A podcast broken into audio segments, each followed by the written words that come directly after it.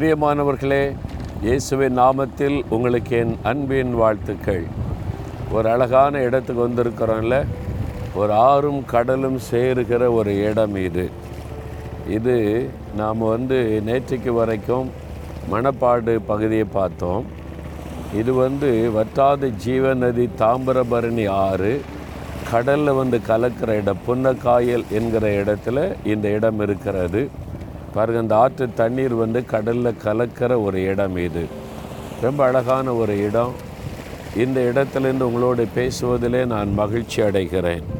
ஆண்டவர் உங்களுக்கு ஒரு வார்த்தை கொடுக்கிறார்.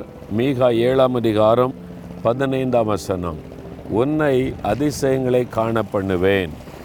ஆண்டவர் உங்களை பார்த்து சொல்கிறார், என் மகனே உன்னை நான் அதிசயங்களை காண பண்ணுவேன், என் மகளே உன்னை அதிசயங்களை காண பண்ணுவேன்.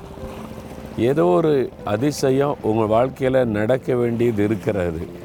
ஒரு அதிசயம் நடந்தால் தாங்க முடியும், எல்லாமே அவ்வளோதான் முடிஞ்சு போச்சு அப்படின்ற சூழ்நிலையில் வந்திருக்கீங்களா? உங்கள் குடும்ப காரியம் அல்லது உங்களுடைய பிஸ்னஸ் காரியம், வேலை காரியம், பிள்ளைகள் காரியம் எல்லாம் நம்பி காத்து போச்சு. ஒரு அதிசயம் நடந்தால் தான் உண்டு அப்படின்னு நினைக்கிறீங்கள? இயற்கைக்கு மேற்பட்ட காரியம்தான் அதிசயம். ஆண்டவர் சொல்கிறாரு, நான் உனக்கு செய்வேன். நீ நினைக்கிறல்ல ஒரு அதிசயம் நடந்தால் தான் உண்டு, இனிமே அவ்வளோதான் அப்படின்னு நினைக்கிறல்ல, நான் அந்த காரியத்தில் உன்னை அதிசயங்களை காண பண்ணுவேன் என்று வானத்தையும் பூமியை உண்டாக்கிய ஆண்டவர் உங்களை பார்த்து சொல்கிறார். அவர் சொன்னபடி செஞ்சிருவார்.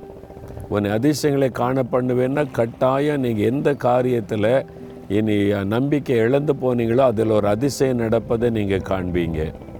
அப்போ முடியாததை முடிய செய்கிற தேவன் அவர். கடலை ரெண்டாக பிளக்க முடியுமா? முடியாதில்ல. ஆனால் ஆண்டவர் பிளந்து, அது அதிசயம். ஒரு கடலை ரெண்டாக பிளந்து அதுக்கு நடுவில் ஜனங்களை நடக்க பண்ணினார். ஒரு வனாந்தரத்தில் 30 லட்சம் மக்களை 40 வருஷம் நடத்த முடியுமா? அங்கே ஒன்றுமே இல்லை, சாப்பிட்றதுக்கு ஒன்றும் கிடையாது, ஒரு மரம் கூட கிடையாது, ஒரு நீரூற்று கூட கிடையாது, அதை தண்ணீர் ஆறு கூட கிடையாது. எப்படி அவங்கள நடத்த முடியும்? ஆண்டவர் நடத்தினார். அது அதிசயம். அதே மாதிரி உங்கள் வாழ்க்கையில் முடியாதுன்னு நீங்கள் நினச்சிட்டீங்க, வந்துட்டீங்க. ஆண்டவர் சொல்கிறாரு, என் பிள்ளைகளே உங்களுக்கு அதிசயத்தை நான் காண பண்ணுவேன். விசுவாசிக்கிறீங்களா? ஆண்டவர் எனக்கும் ஒரு அதிசயம் செய்வார், இந்த காரியத்தில் ஒரு அதிசயம் செய்வார், இந்த வாக்குத்தத்தத்தை எனக்கு தான், என் கூட ஆண்டவர் பேசுகிறார்னு விசுவாசிக்கிறீங்களா? அப்படின்னா இப்போ ஜெபிக்கலாமா?